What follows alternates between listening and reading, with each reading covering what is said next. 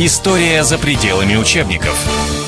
Друзья мои, мы продолжаем. Это программа «История за пределами учебников». Наш новый цикл. Мы говорим о новом прочтении русской, советской литературы. Профессор Института мировых цивилизаций Игорь Борисович Чубайс читает курс лекций, назовем это так, хотя вот мы общаемся. Бесед, лучше беседы. Бесед, беседы. Беседы у нас такие проходят. Мы поговорили в прошлой программе о русской литературе. И вот э, переходим к литературе советской, отречемся от старого мира. И, но так как в советский период это целых 70 лет, я понятия не имею, о каких писателях... Всего-навсего 70. Всего-навсего 70 лет. О, каких писателей, э, писателях Игорь Борисович будет говорить, о, о, я не знаю, о писателях-фронтовиках или о писателях. Давайте. Давайте. Сейчас расскажем, да? А, вот я только что в предыдущей беседе я пытался показать глубинный смысл русской литературы. Вот я сейчас утверждаю, что и э, в советской литературе, точнее в русской литературе советского периода, что такое советская литература, не очень понятно.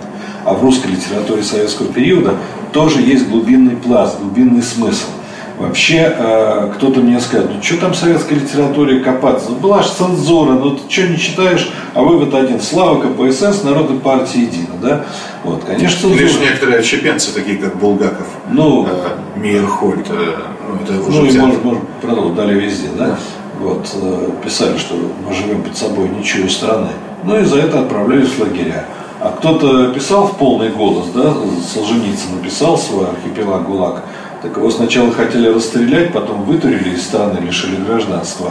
А если у вас дома находили книжку эту, или вы ее где-то публично обсуждали, что было вообще крайне, крайне сложно, обсудить было нельзя, вот, вы получали срок и отправлялись в места не столь э, отдаленные. А если у меня журнал «Новый мир» находили?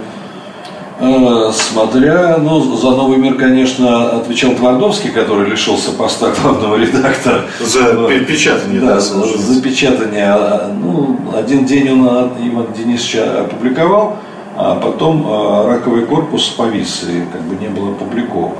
Но э, что я хочу сказать, что с одной стороны, вот наиболее серьезные работы просто не могли увидеть свет, не могли распространяться в Советском Союзе, хотя всегда существовала даже не системная наука. Я бы сказал, вот сегодня говорят не системная оппозиция, есть не системные социальные исследователи, а вот была и несистемная э, литература, несистемные авторы, несистемные ученые, гуманитарии, они были. Просто им было очень трудно, и э, многое оставалось за кадром.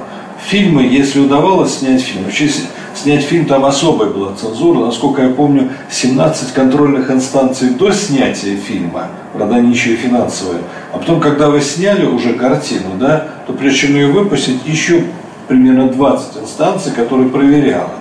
Поэтому иногда получалось так, что фильм снят, но идет на полку. И полочные, полковые, как их называли, ну, эти фильмы. Но, короче говоря, фильмы... Под запретом они были, да? да? Фильмы, Либо ограниченный прокат в Последней Азии в количестве двух копий. Да, в сильно порезанном виде. Кстати говоря, что самый интересный музей изобразительного искусства находился в Каракалпакии, на, Аральском, э, на берегу Аральского моря, э, в столице Каракалпакии.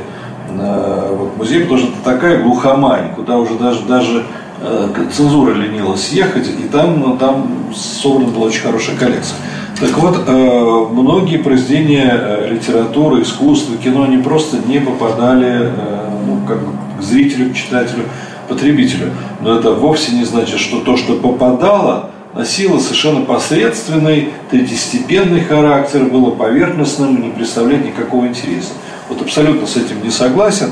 И хотя мое отношение к советской системе, не к людям, которые через это прошли, а к системе самое негативное, я считаю, что это самая большая беда, катастрофа в нашей 12-вековой истории, это советский период, цензура и власть э, КПСС. Но даже и в тот период а, находились авторы, находились художники, писатели, которые умудрялись вот найти такой язык и такую форму. Эзопов. Эзопов, да, Эзопов язык, и рассказать о том, а, что как раз до сих пор не прочитано, что до сих пор и мы не увидели. Что примеры, примеры, сразу, да. да. Примеры. Ну, я начну, наверное, с таких примеров, которые, если говорить о книгах, я, наверное, расскажу там о Байтматове, Дольше века, Длится день, там, о разных литературных произведениях, но начну с того, что все знают. Вот все смотрели фильм э, «Ирония судьбы» или «С легким паром». Все этот фильм знают. Женя Лукашин с друзьями в Да, бане 31 да. декабря. Да, Вместо Павлика в самолет Да, в Ленинград, э, в квартиру Нади, третья улица строителей. Все помнят? Да, с тех пор, когда я где-то оказываюсь в компании, и мы там поднимаем рюмки, я всегда спрашиваю, вот я так, так получилось, что две недели назад у меня была очень деловая поездка, к счастью, удачная, в Швейцарию. Вот, э, одни сутки По, по ленинским местам. Ну, почти, да. Одни сутки я там был, и когда мы сели за стол, давайте решим, кто завтра летит в Москву, потому, что не, не перепутать. Но все, нормально, я человек не пьющий. Так все же просто, ну что с иронией судьбы? Да, ж вот просто. что с иронией судьбы. Вот в этой, этой иронии судьбы, хотя она идет до сих пор, как каждый, каждый Новый год, и в советское время шла любимый фильм, а я считаю, что это фильм очень во многом э, совершенно антисоветский. Почему? Антисоветский. Потому что, с одной стороны, ведь э, сегодня уже молодежь вообще не знает, вот, не знаю, там, э, Сергей Удальцов, да, вот он мне как человек, он мне симпатичен, но куда он зовет? Он зовет вернуться в СССР, он зовет вернуться в советскую систему, потому что он ее просто не знает. Ему никто как бы за это не платит, он искренен, но он не знает, что такое был Советский Союз.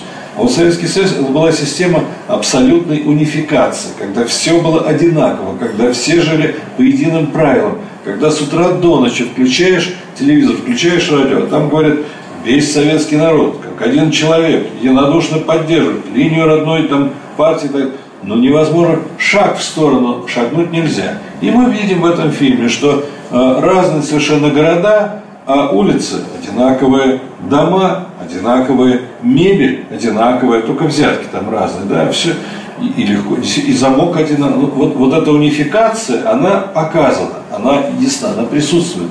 Но в то же самое время мы видим, что главный герой этого фильма, Лукашин, да, Да. вот, он, э, ну или Мягков, Лукашин не все помнят, а Мягков помнят все. Вот этот самый Мягков, он э, ведет себя совершенно нестандартно. Он ведет себя совершенно непредсказуемо. Более того, на мой взгляд, э, если- Это вы э, в, в пьяном виде или пост пьяном виде? ну, я имею в виду... Ну, Он себя и там, и там нестандартно Завязка, да? Вот. А, но я имею в виду то, что он в, в новой квартире, в совершенно новом месте, встречается новой женщиной, которую он никогда до этого не видел, и, и всерьез, и, и эту женщину он решает жениха, и с этой женщиной он вроде как собирается жениться, причем, если говорить точно, он не женится. Он не может ничего решить. Он, его поведение непредсказуемо. Вот все стандартно в этой стране. Голосование 99,9 за, да? Вот. А поведение вообще нельзя понять. Он женится или? Ну, в конце концов, слушай, сколько ты душу тянет? Ну, нет, а, а он э, вот, вот нет ответа, да? То есть поведение человека абсолютно нестандартное. И э, эта ситуация, э, она неправдоподобна, я считаю. И, и в это, э, мне кажется, что Брагинский, Эмиль Брагинский, который писал сценарий, Эльдар Рязанов, который этот потрясающий фильм снял, они, наверное, опасались, как потом мне скажу, Шукшин опасался э, в своем фильме «Калина, Крас... «Калина красная», там у него были свои опасения, а, э, никто такого вопроса не задал. Вот здесь никто не задал, так же себя не ведут. А мы с удовольствием это смотрим. А нам интересно, а здесь действительно здорово. А как он, а здесь он, чего он? Вот. Ну вот смысл. Смысл в том, что в этой тоталитарной в то время цензурируемой, контролируемой системе человек остается свободным. Человек не ломается. Человек ведет себя так, как он сам того хочет, и никто его не может сломать. Это, конечно, фильм против советских правил. Но вы же понимаете, что таких людей фактически не существовало. И сценарий был написан только для того, чтобы зритель сидел и думал, а что он вы- вы- вытворит дальше, этот Лукаш. Поймает ли он частника, и тот повезет его за безумные деньги э, из, из Ленинграда в Москву. А Вам не кажется, что ни Эмиль Брагинский, ни Ильдар Рязанов не вкладывали какого-то смысла такого? Ну да, ну вот такой вот непутевый человек. Но мало что с пьян-то не... По, а- а- абстенический син- синдром. С похмелья. Но а, можно по-разному отвечать на ваши вопросы. А, поскольку я уже вспомнил Шукшина, у Шукшина есть такая в дневниках, у него были рабочие записи, это может быть еще более интересно, чем его рассказы и повести. Вот. Но он там в одном месте в дневниках написал, что писатель не должен все додумывать до конца, он должен чувствовать. То есть вот эта рефлексия, она уже, если писатель будет все додумывать, у него будет схема, у него будет схематизм. Герой побеждает, враг проигрывает. Ну нет, он просто проживает вот эту жизнь, а что получается, видит зритель. Вот в науке, если ты э, доказал там теорему Ферма, то будь любезен, давай доказательства. Они говорят, что там вот теорему Ферма 300 лет не могли, э, доказал Ферма, и где-то на полях книжки писал доказательства, это было потеряно, и так никто и не знает, доказано, не доказано. Вот несколько лет назад наши математики, российские, э, российские математики ее доказал заново. Да? То есть в науке нужно доказательство четкое и ясное. А искусство строится совершенно по-другому. В искусстве, если вы выйдете на сцену и скажете, ребята, давайте жить дружно, на полном серьезе, в этом смысл моего произведения, тогда смотреть нечего. А мне нужно посмотреть саму жизнь, как она устроена. А выйдя из кинотеатра, я буду думать и думать. думать пожалуй, все-таки вот ведь... Надо, как... надо жить дружно. Да, да. То есть а, а с Шукшиным что? Ну вот «Калина красная». Да, ну я, я с удовольствием «Калину красную», если нам хватит времени проанализировать. Я еще немножко хотел про да, Рязанов, да. если вы не, да, да, да. Не, не против. Вот, вот э, вокзал э, «Ирония судьбы» или «С легким паром» я сказал, в чем очень коротко и как можно прочитать. Я, кстати, не утверждаю, что только так. Вот я еще говорю, что можно так это увидеть, можно так это понять. А вот фильм э, э, «Вокзал для двоих». Я считаю, вообще все то, что выходило из-под пера Брагинского, все то, что снимал Рязанов, было очень интересно, очень глубоко, очень сильно. И вот там как раз есть вот тот пласт, который, который кем-то остался не прочитан, хотя, хотя кем-то и прочитан. Я, кстати, заранее могу сказать, что когда я не так давно беседовал с одним э, поляком, польским дипломатом, и мы заговорили как раз о фильме «Вокзал для двоих». И он мне сказал, ты знаешь, мы это смотрели в советское время. И когда мы это увидели, мы поняли, что вы такие же, как мы. Что это все болтовня про коммунизм, про родную партию. Вот вы такие же люди, как мы. Вот это было, ему это было понятно уже тогда. А что, собственно, о чем этот фильм? Вот этот фильм, можно сказать так, вот философия есть такое сложное понятие, я сейчас объясню нормальным человеческим языком, называется отчуждение. Что отчуждение, ну, и в обыденном языке мы говорим отчуждение. Но что такое отчуждение с точки зрения э, философии? Видите, я готовился, я не да, просто я, так. Я понимаю. Я, да, я записывал. Здесь ру, ру, да, рукописи да, я, я сидел, да. Вот. вот что такое отчуждение? Отчуждение – это ситуация, если совсем коротко, когда результат оказывается противоположен твоим намерениям. А чуть пояснить э, можно вот так. Вот представьте какой-то такой классический капитализм. Вот мы с вами нанялись э, на работу какому-то фабриканту, да, и мы с вами работаем от души, вкалываем, там, не, не щадя себя с утра до ночи, без, без халтуры, да. И вот э, чем лучше мы работаем, тем богаче становится хозяин. Тем богаче хозяин, тем больше он нас может использовать и, так сказать, нагибать, и сдирать с нас, и эксплуатировать нас. То есть результат оказывается противоположным. Мы, мы стараемся обогатить совсем другой, который нас подавляет. Вот эта ситуация переворачивания, эта ситуация, когда все наоборот, она и исследована в фильме Рязанов э, «Вокзал для двоих», при том, что э, в советское время само понятие отчуждения в нашей философской литературе применялось только к Западу. В СССР все народное, все наше, никакого отчуждения быть не может. Что за глупости? Не бывает, да? А Рязанов не говорит о том, что это отчуждение, а показывает. Там, правда, есть одна единственная фраза в этом фильме, когда они, э, там герои едут в поезде, в электричке, по-моему, смотрят за окно, э, смотрят в окошко, и там зелень такая выкошенная. И идет такой разговор, совершенно не обязательно. Это что? А это полоса отчуждения. Это полоса... Вот один раз звучит слово отчуждение. А что дальше это в фильме? Как, каков сюжет? Почему можно говорить о том, что это фильм о том, как, как все перевернуто в нашей жизни? Но э, начинается с того, что, если не по кадрам, а по смыслу, начинается с того, что э, машина попала э, в автоаварию. Погиб Автов... человек. Погиб человек. Но э, э, за рулем была э, жена главного героя. Олег Басилашвили. Да, но, это, но жена главного героя, она работает на телевидении, она там погоде рассказывать. Но мы понимаем, на телевидении тогда работали только особые люди, которые особым доверием пользуются. Ее наказывать нельзя. Поэтому сбила человека она, а сидеть будет ее муж, потому что они решили, ну, ну как он, добро, он добровольно добро... берет вину на себя. здесь добровольно, это понятно, но, но поступок настоящего советского человека. Сегодня э, там вот авария прошла э, в Ленинградской области. И сейчас выясняют, кто там сидел за рулем и не авария, Это а был ехала, не Сергей Нарышкин, мы не, Да, конечно, да. Ехал эскорт э, правительственный, с, неизвестно с кем. А, вот, а в скорой помощи был тяжело травмированный человек. И скорая помощь говорит, дайте проехать, он умирает. Да пошли вы там умирает, да. И не пропустили. Когда скорая помощь в конце концов приехала э, в больницу, человек на пороге больницы умер. Вот, значит, и там э, ситуация, раз он большой начальник, он не может сидеть, сидит другой. Это первое переворачивание. И там оно непрерывно и происходит. И э, характерные кадры в этом фильме, когда главный герой отстает от поезда, ну не буду все пересказывать, там несколько фрагментов, отстает от своего поезда. Знакомится с простой официанткой. первый, ну кто самые у нас девочки, извините, доступны? Ну официантка. Ну сначала он с ней поссорился, да, да. скажем, поругался очень Чего? сильно. Сначала он с ней поругался ужасно, тоже характерно.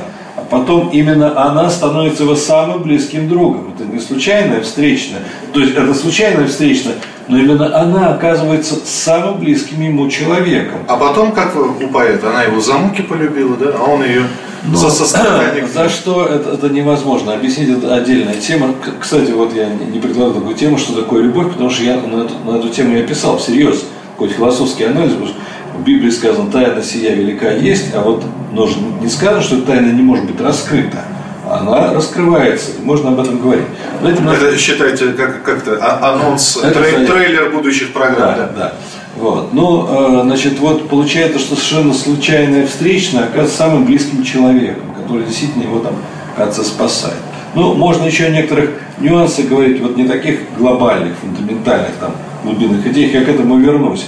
А иногда вот приемы художественные, они позволяют передать такую информацию, которую как бы не все видят, не все считывают. Тут в фильме «Вокзал для двоих» там одна и та же фактически сцена повторяется в разном контексте. Вот эта самая официантка Гурченко и приезжает, э, приходит поезд, и э, проводник этого поезда, которого играет Михалков, самый талантливый негодяй на экранах. Никто более талантливый негодяя, чем Э, Никита Михалков не сыграл. Очень ему это удается просто без Я тебе что сказал? Да. Сторожи, быстро, быстро, быстро. Ты не сторожи. Да, да, да.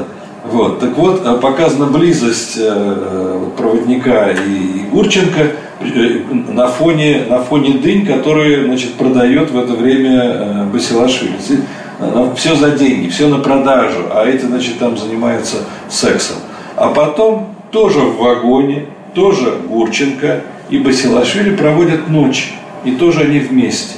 Но когда утром они просыпаются, то мы видим не, не дыни, которыми торгуют, а мы видим э, машину, которая омывает окна, очищение происходит, там поливает вагон, вагон попал на мойку, и вот происходит такое Как с вами, Игорь Борисович, интересно фильм это смотреть, а? Конечно. Я просто думаю, так, знаете, какой-нибудь возьмешь неуловимых мстителей, а вы под это целую теорию А как же, я же, я же, это профессия, да, никуда не денешься. И последний кадр этого фильма самый страшный, когда он не успевает добежать, у него уже нет сил, и там в лагере, внутри тюрьмы идет, лагерь идет э, проверка, и там старшина там, Сидоров есть, Петров, е, Рябинин, тише, Рябинин, бежал, сукин, Рябинин, а Рябинин с другой стороны забора, и он слышит свою фамилию, и ему это Гурченко говорит, да возьми аккордеон, он берет аккордеон, и он начинает весело играть и петь. То есть мало того, что он бежит в тюрьму, он еще бежит с песней, с лихой. Но эта песня такая, что там слезы наворачивают. Это, это, это страшно, это про нас, это про нашу жизнь. Профессор Института мировых цивилизаций э, Игорь Борисович Чубайс, это программа «История за пределами учебников».